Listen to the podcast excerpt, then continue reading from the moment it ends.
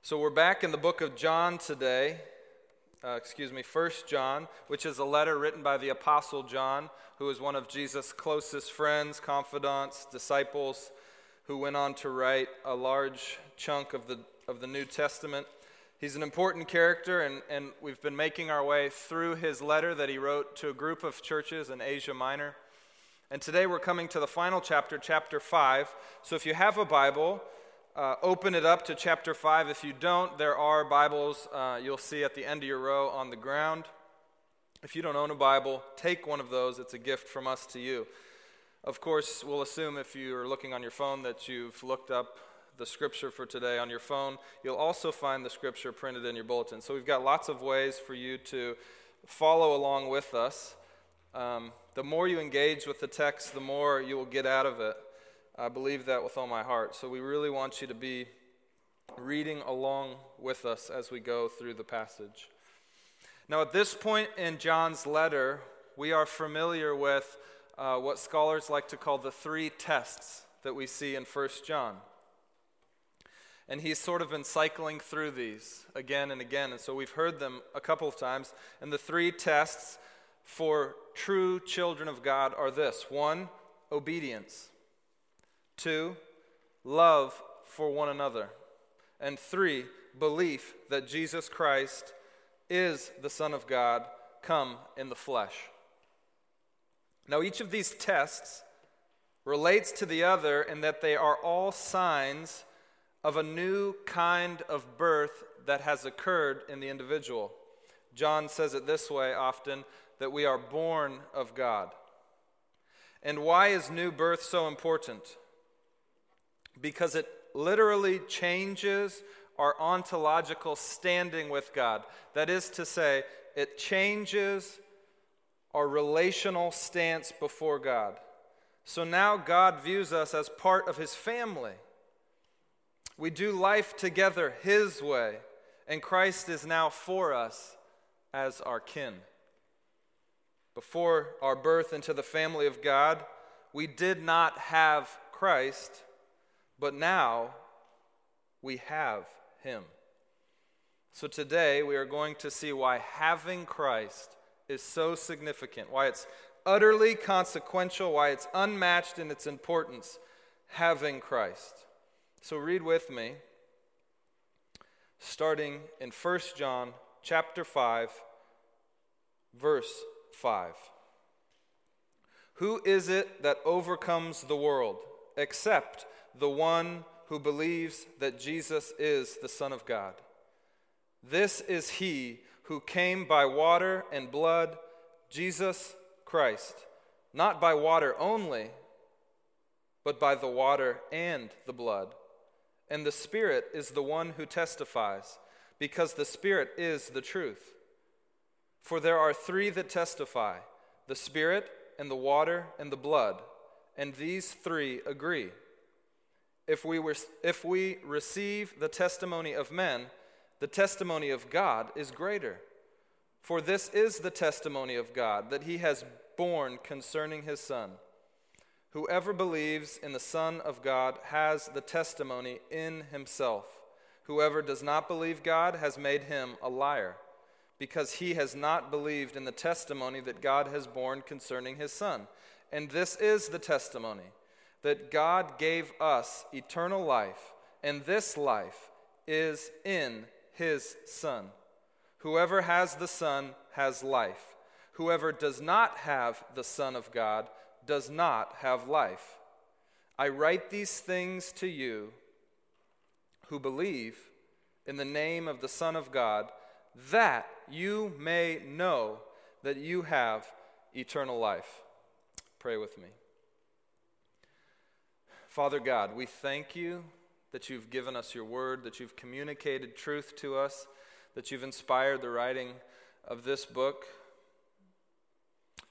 through the Holy Spirit as he worked on and worked with the human authors, that we've had it preserved for us for all these centuries, and that we can come to it, and that through the Spirit you illuminate it so that we might understand what you are trying to say to us. So we pray tonight that you would be in this room, that you would help us to see and hear that everything that is from you would stick with us, and everything that's not would pass away quickly. We pray this in Jesus' name. Amen. So look again and read with me verse 13. John is describing the whole purpose of why he's written this letter, and this is what he says I write these things to you who believe in the name of the Son of God, that you may know that you have eternal life. That you may know, that you may be confident in what? That you have eternal life. It struck me this week as I studied this passage that there's actually nothing more important than having eternal life. There's nothing more important than having eternal life. We can di- get distracted from this point, but we must come back to it. There is nothing more important than having eternal life, and that is why John has written this letter to the churches, to remind them. The first time I think that I really, fully, truly grasped how important having eternal life actually was was March 17th, 2007. That is the day that my older sister Kim was killed in a bicycling accident. That is the day that it finally sunk in. And I'd grown up in the church and I'd believed and I'd confessed in Jesus, but I hadn't grasped the importance of having eternal life. If you've ever lost somebody, close to you, if you've ever watched somebody slip away from life, if maybe you're wrestling right now through that with someone you love, then you know there is nothing more important than having eternal life. Why? Because death comes for us all. Friends, I pray that if nothing else, at the end of tonight, you have a renewed sense that there is nothing more important than having eternal life.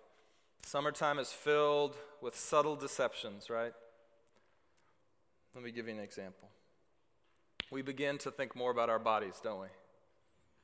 We start asking the question, How does my tan look? We start asking the question, Am I pudgy in any parts? Is my beach body ready for action? Some of you saw that mine was not today at Sunday morning volleyball. I apologize. But here's the deal we begin to actually think these things matter our tan, our beach body. But when you look in the mirror tomorrow morning, I hope what you think to yourself is not, man, how's my tan doing? How's my skin? Is it sleek? How's my beach body? but that you remember the person that maybe you lost, the person that maybe is fighting for their life right now, and you remember this one fact. It doesn't make any difference how good your tan is, it doesn't make any difference what your body looks like if you don't have eternal life. That final morning before my sister Kim went out on her bike ride, it didn't matter if she had a good tan. It didn't make any difference at all if she had a body that was ready for the beach. The only thing that mattered that morning was that she had eternal life because she didn't come back from her bike ride. But she had eternal life. And having eternal life is so important because it means that we have the Son of God. And if we have the Son of God, who is Christ, Jesus of Nazareth, then we have life. That's what John tells us. For Christ is life in himself. There's nothing more important, friends, than having eternal life. I might just say it over and over and over again because, to be honest, I forget this all the time. I get distracted. I get off on some tangent and I forget that there's nothing of higher priority, there's nothing of more primacy than the reality of eternal life. There's nothing. There's nothing. And it's so easy to get caught up in the secondary issues, which aren't unimportant. They're important only because they feed the truth of helping people, helping us to grasp and have eternal life. Things like community, things like love, for one another. Things like the meaning of life. All these things are important, but they pale in comparison to having eternal life. And I fear that this particular point is lost, particularly on a group like this, because we're so young, because our tans are good and our skin does look good. And when we go in for a health checkup, everything is clear. The idea of death is as far away as the moon. And so we do not think about eternal life nearly enough. Why? Because we're young. And that's something that old people deal with. The problem is, friends, the death is a moment away from each of us, and it's a moment away from everybody that we love. We don't get to decide. So the question is not a future question that we'll ask when we get there, but it's a present question, the question of the moment do we have eternal life? And John is going to explain to us how we can know that we do. But before we get there, I think we need to understand what is eternal life. We throw it around, at least in Christian circles, but I think it needs explaining. And here's the surprising part what John teaches and what Scripture teaches is not that eternal life is just longevity of life or life without an ending point. Although that's a part of eternal life, I'll call that everlasting life. And the interesting thing that you may not know is that everlasting life is promised to everyone. Everyone. Christians, non Christians, those who confess Jesus, those who obey, obey his commands, those who don't. It is promised to everyone. So I don't want us to be confused. When John talks about having eternal life, he is not only talking about life to come after death, because that's actually something that is promised to everyone. But the Bible teaches that there are actually several kinds of life after death. In fact, in fact, everyone will experience a resurrection. We talk about that a lot as Christians. Everyone will experience a resurrection. The problem is, some will be raised to one kind of life, and some will be raised to another kind of life. And not all life after death is created equal. That makes sense, right? We realize intuitively that even life now is not created equal. And you know what? In the life to come, life won't be created equal. So, what is this eternal life? And what it teaches in the book of First John and elsewhere is that the eternal life is none other than Jesus Christ himself. Turn back with me a couple pages to the very beginning of the letter, First John chapter 1, and it says this. 1 John chapter 1 verse 1. Remember? This was a while ago that we were here, but he says this. That which was from the beginning, which we have heard, which we have seen with our eyes, which we have looked upon, and we have touched with our hands, concerning the word of what? Life. The life was made manifest, and we have seen it, and we testify to it, and we proclaim it to you. The eternal life which was with the Father and was made manifest to us. You see what he's doing? He's personifying eternal life. And who is it? That which we have seen and heard, we proclaim also to you, so that you too may have fellowship with us. And indeed, our fellowship is with the Father and who? With his Son, Jesus Christ, who is eternal life. And we are writing these things so that our joy may be complete. Now flip back to chapter 5, verse 11, and he says the same thing. Verse 11, and this is the testimony that God gave us eternal life. And this life, and he's using life in the shorthand, this eternal life is in his Son. The point is this eternal life isn't some nebulous thing, eternal life is a person, and his name is Jesus. And John is saying you can have eternal life if you have Jesus. The problem is, if you don't have Jesus, you do not have this kind of life. You will have life, the Bible will tell us, but you will not have eternal life, which is only found in Jesus. So, this begs the question then what will a truly godless, Christless life look like in perpetuity? Because we will have that if we do not have Christ. What will it look like? What will it feel like? What will it be like? Jesus and the other biblical authors, they have things to say about that life, and they use word pictures to help us understand that it's not something we really want to flirt with. But here's another way to think about it Are you so convinced that a Christless eternity is an eternity that you want to be a part of? Are you satisfied with the amount of consideration that you've done about whether or not Jesus is who he said he is? Or is this kind of everlasting life something you want those you love to participate in? Are you willing to roll those kind of dice? That's the question. And the bottom line is this these questions about a, Christ, a, a, a eternity full of Christ and his presence versus a Christ-less eternity, you don't have Christ by just being scared of the Christless eternity. That's not what I'm saying. But what you can do as you consider what would a godless, Christless eternity be like, it can trouble you so much that you do what? It troubles you so much that you begin to consider whether or not it's true. Whether or not Jesus is who he said he was, whether or not Jesus is somebody worthy to confess as Lord and Savior. And the other thing should happen it should trouble us so much the idea that perhaps we have an eternity without God and Christ that it should multiply our conversations on the topic. On the topic of what? Avoidance or embrace of Jesus Christ. You see that? Because having eternal life is that important. So, back to the text.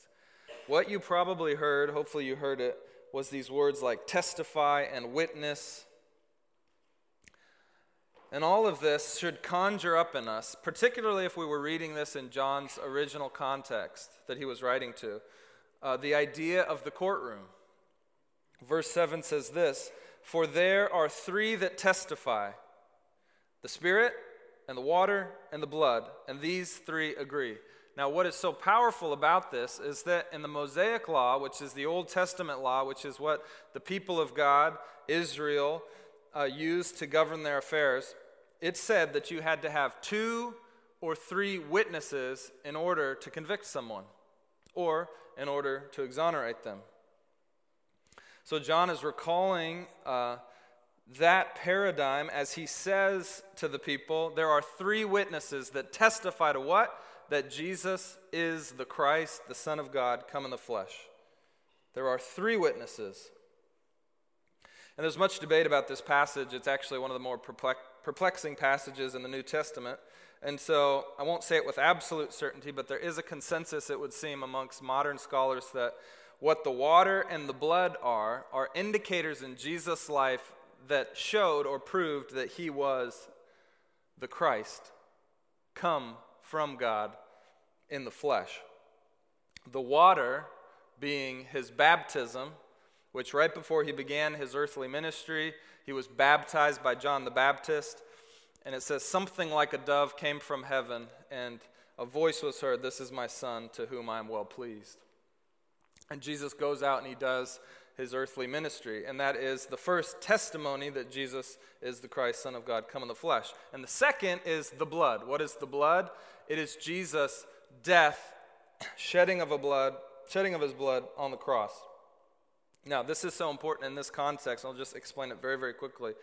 Is that remember we have false teachers here? Excuse me.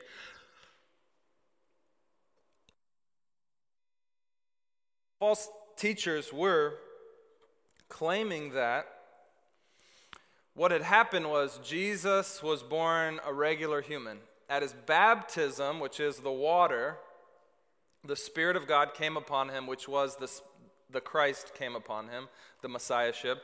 And then before Jesus died, the Spirit left him, and so it was not the Christ who died on the cross, but it was just normal Jesus.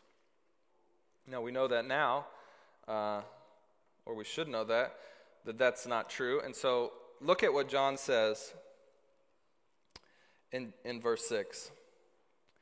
This is he who came by water and blood, Jesus Christ. And he says this not by water only. Why? Because that's what the secessionists were teaching, the false teachers. Not by water only, but by water and the blood.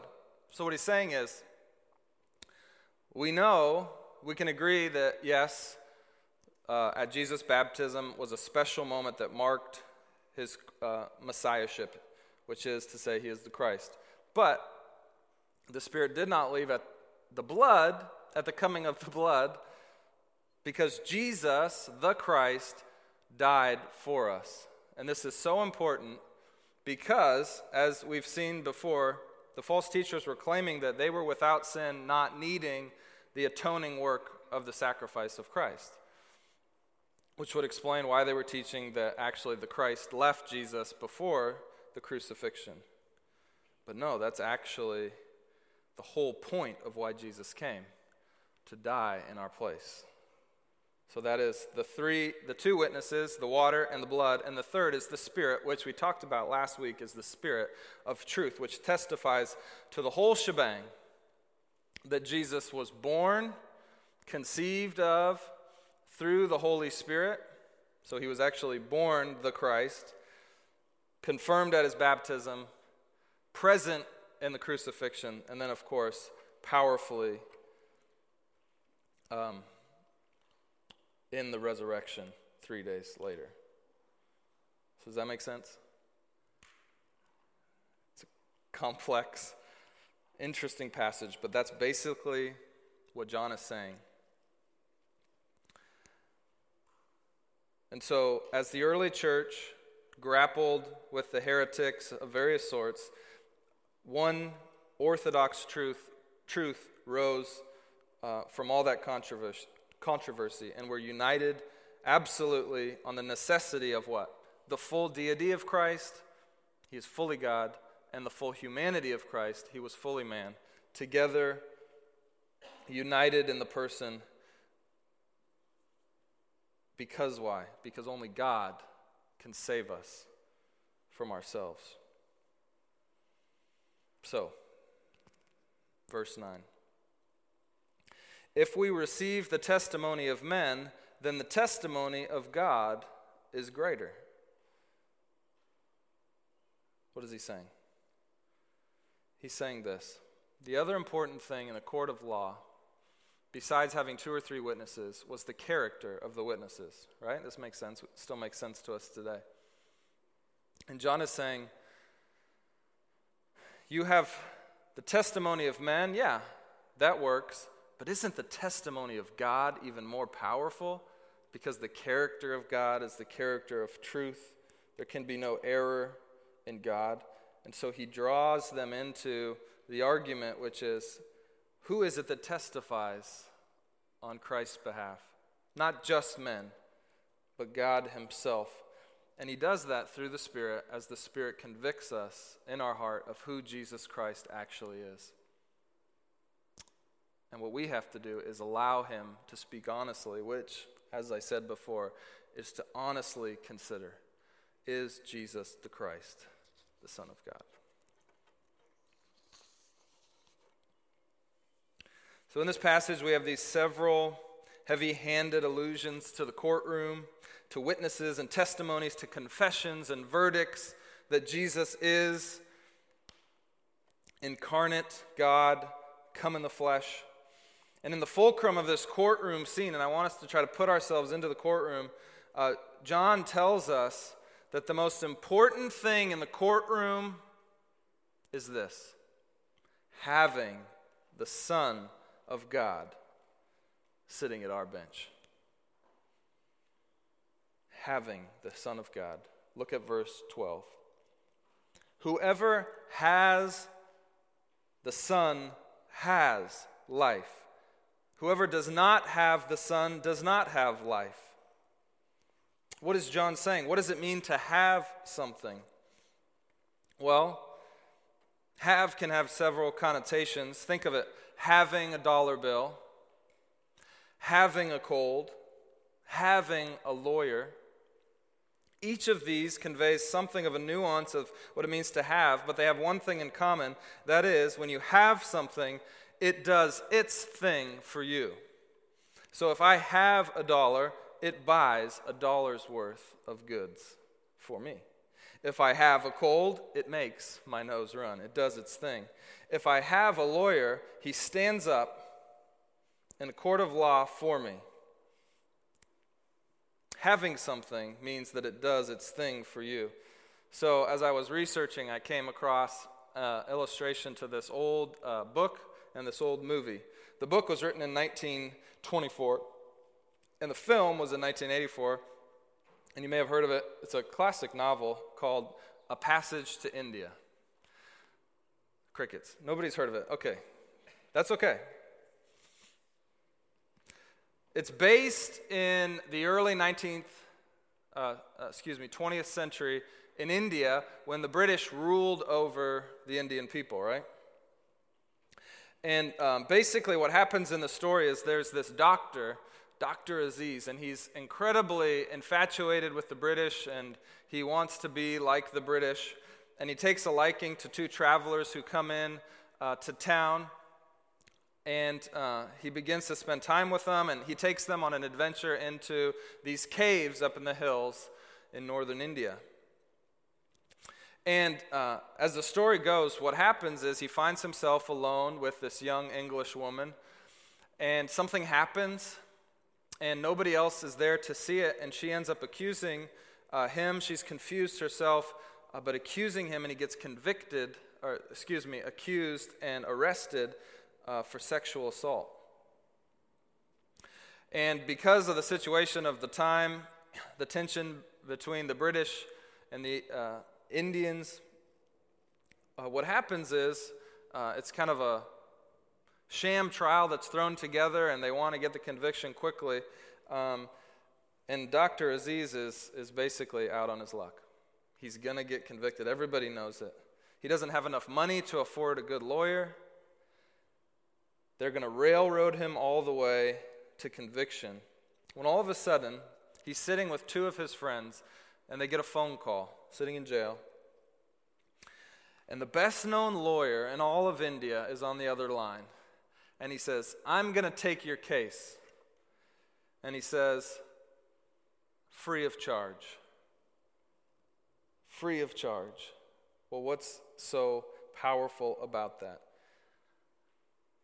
Dr. Aziz now has a lawyer. Has a lawyer.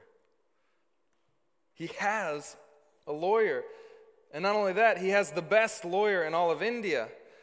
And this lawyer has a reputation for hating the British. That's part of why he's taken the case. And he comes and he sits next uh, to the defendant in the courtroom. And Dr. Aziz says, I have a lawyer. Now, what's interesting is that the motivation of the lawyer is not to make money, he really doesn't actually, uh, his highest motivation is not for Dr. Aziz because he doesn't know him. He's from a completely different part of the country. He's never met the man. His motivations are this the liberation of India from uh, Britain and the magnification of his own legal skills. That's the lawyer's uh, primary motivations. But what's so interesting is that even though his motivation is not necessarily in his personal relationship at the time with Dr. Aziz, is that it ends up leading to Dr. Aziz's freedom.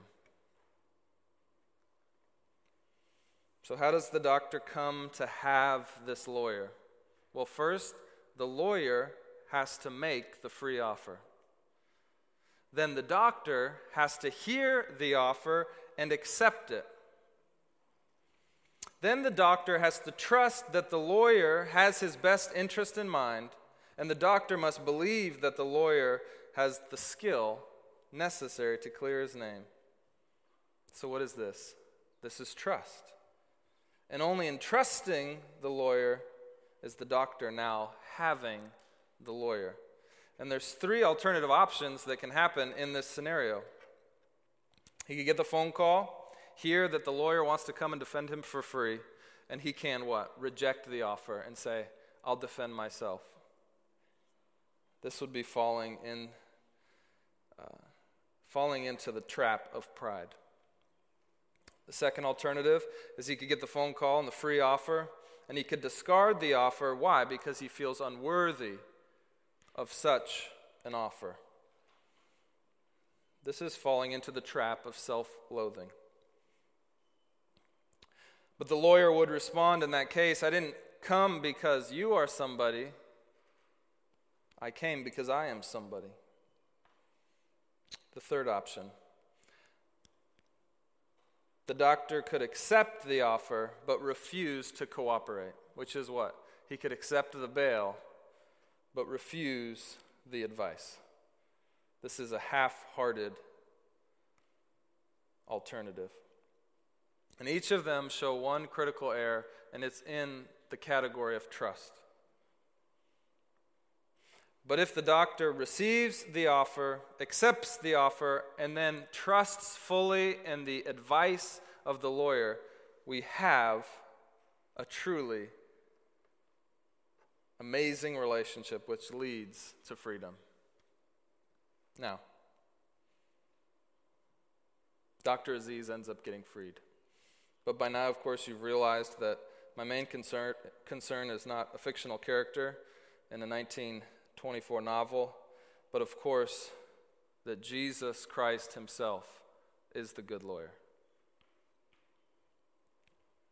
That as the Apostle Paul tells us, that if we choose to take his call, if we choose to accept his free defense of us, if we realize that it's not because I am somebody, but because he is somebody, and we accept fully what he has to offer, and that we don't just accept in part what he offers, but the whole thing and every piece of advice he gives us, then we actually have our good lawyer who is the Son of God, through our trust in Him, who's Him, Jesus Christ.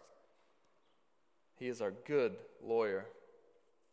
And what having Him means is that, hey, just, just remember this. His primary goal is the liberation of this world from the enemy that is oppressing us. And his secondary motivation is his magnification and glorification of his own self, his own skill, his own glory, but it always leads to our good. So here's the very odd courtroom scene that we find ourselves in. Now, in our situation, we are already guilty. We are already guilty. Each and every one of us are guilty, and we've already been sentenced, and the sentence is death. So we're sitting on death row. I want you to just pull yourself into this odd courtroom scene. We're already on death row when we get the phone call that there's this lawyer who wants to take up our case. We don't know him. He calls out of the blue. He wants to take our case. And you know what? He wants to take it pro bono. He says, We say, Don't you know that this, we've already been sentenced? We're, we're on death row. Well, I want to take your case, he says. He brings us into the courtroom for an appeal. There's no jury of our peers, it's just us, the judge, and our lawyer. And our lawyer calls three witnesses to the stand the water, the blood, and the spirit. And the odd thing about this defense strategy is that none of the witnesses say anything about us. They only talk about our lawyer. See how odd this is? They don't say anything about good things that we've done, or nice things, or our kindness, or where we've given our money, or anything. They just keep talking about our lawyer. You see how odd this is? They keep saying how great our lawyer is and what he's done. That he's come by the water and the blood, and the Spirit comes and he testifies. The water tells of the inaugurating ministry of our lawyer, how it empowered him to do such great things. And then the blood comes up and he talks about our lawyer and how our lawyer died on the cross. And then the Spirit comes and talks about everything that Jesus is, our lawyer. Why is he talking about the lawyer? What about me? I'm the one on death row. But then our lawyer turns to the judge. And he looks the judge square in the eye. And he utters two powerful, two powerful words. And he says, Double jeopardy. I say, What? My client who has me. My client who has me. You can't try him for this. Why? Because you just heard the witnesses. I've already paid the penalty. I am the good lawyer. I've already laid down my life. It's already been settled. No double jeopardy. And the judge looks at the lawyer.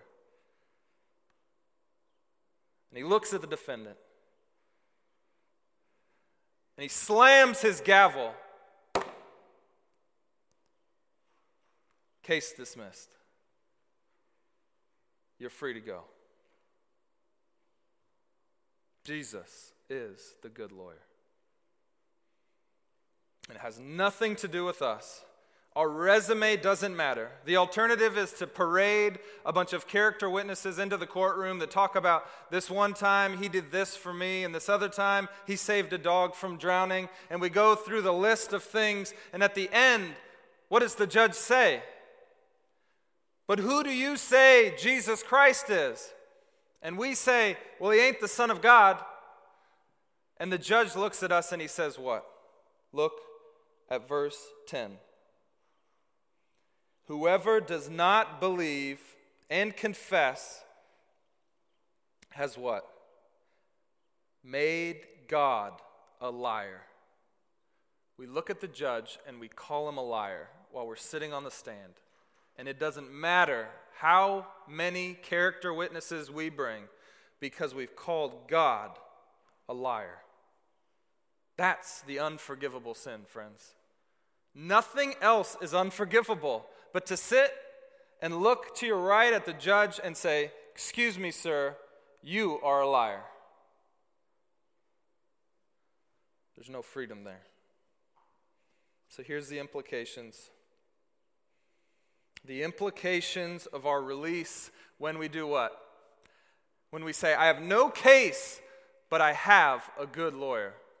Here's the implications. One, look at verse 13 of uh, chapter 5.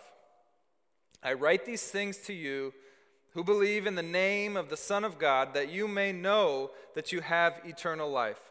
When we know that we have eternal life, when we know that we have the good lawyer on our side, there's what? There's no fear.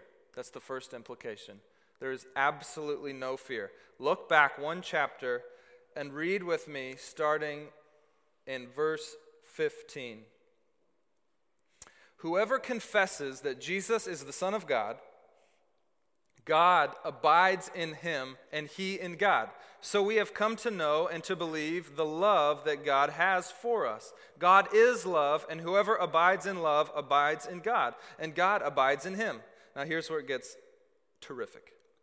Verse 17 By this is love perfected with us, so that we may have confidence for what? The day of judgment, because as he is, so also are we in the world. Look at it. Verse 18 There is no fear in love, but perfect love casts out fear. Why? For fear has to do with punishment, and whoever fears has not been perfected in love. Here is what John is saying the reason that we fear is because we know explicitly or implicitly that judgment is coming, that there is a day of judgment, and punishment is a very, very real possibility. And so we fear. But when we walk into the courtroom, and who's on our right side? The one who has taken the punishment, the Son of God, eternal life, the good lawyer, we do not fear. Because we see Jesus for who he actually is, and the fear of punishment is expelled from us. In fact, the fear is now, the fear has always been, the fear will be in our life a constant companion if we don't know Jesus, because we have no idea what's going to happen on that day.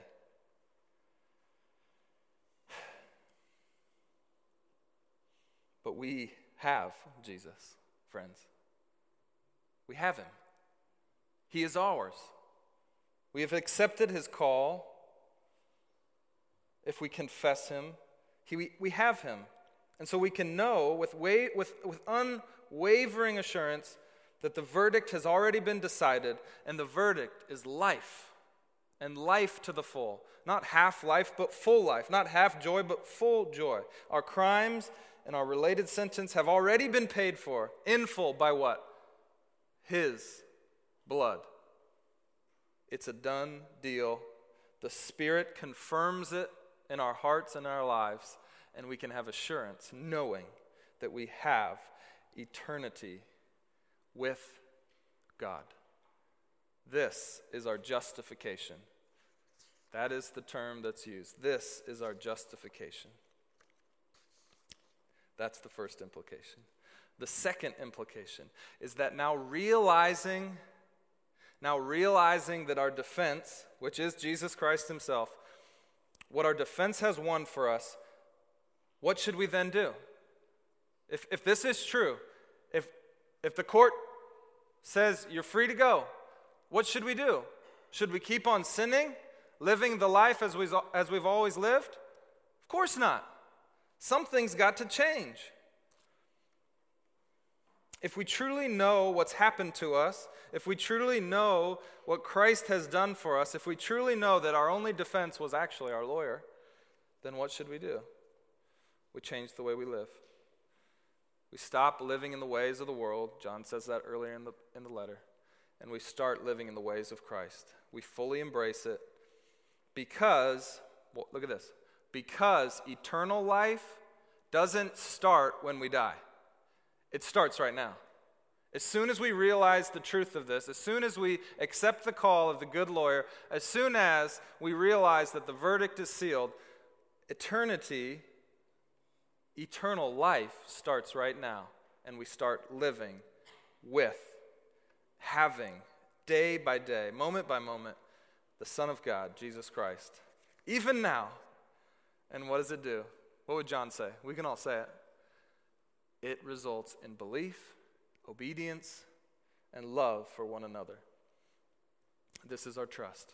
This is a life lived trusting the good lawyer trusting all the advice that he gives us. And friends, this is our sanctification, which is to say, our maturing in who we now are.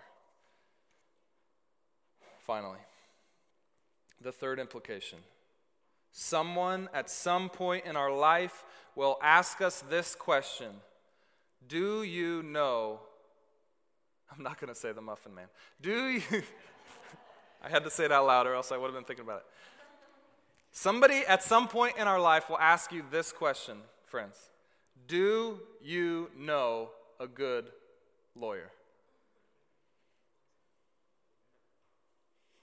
When they ask you this question, if you truly love them, you will not keep the name of Jesus away from them. You won't say, go look it up in a phone book, Google it, look at Yelp, you will give them the name of Jesus. Look at verse 13. I write these things to you who believe in what? The name of the Son of God, that you may know that you have eternal life. Do not keep the name of your good lawyer away from those that you love, be it friends, be it family, be it the stranger on the street who says, Do you know a good lawyer? Yeah, I know the only lawyer that can help you with that thing that you think you'll never get off for. His name is Jesus.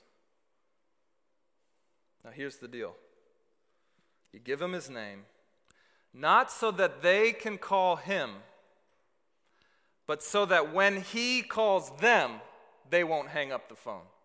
So that when he calls them, they'll be so happy that they got the call. So that when he calls them, they don't say, Who? Who are you? I never heard about you. You tell them about your good lawyer so that when he calls them, they know exactly what to do, which is to accept his offer to realize that it has nothing to do about them, but it's all about Him, and to accept all the advice that He gives them. Shame on us.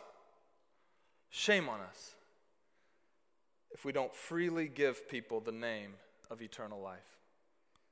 Shame on us. Beg them to take His call. The good lawyer is their only and last chance at liberation, exoneration, and true life, which is life lived in Christ. This, friends, is our mission. Our justification tells us the verdict is sealed.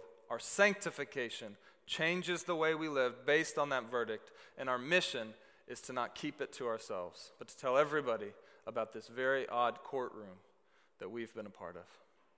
Let's pray.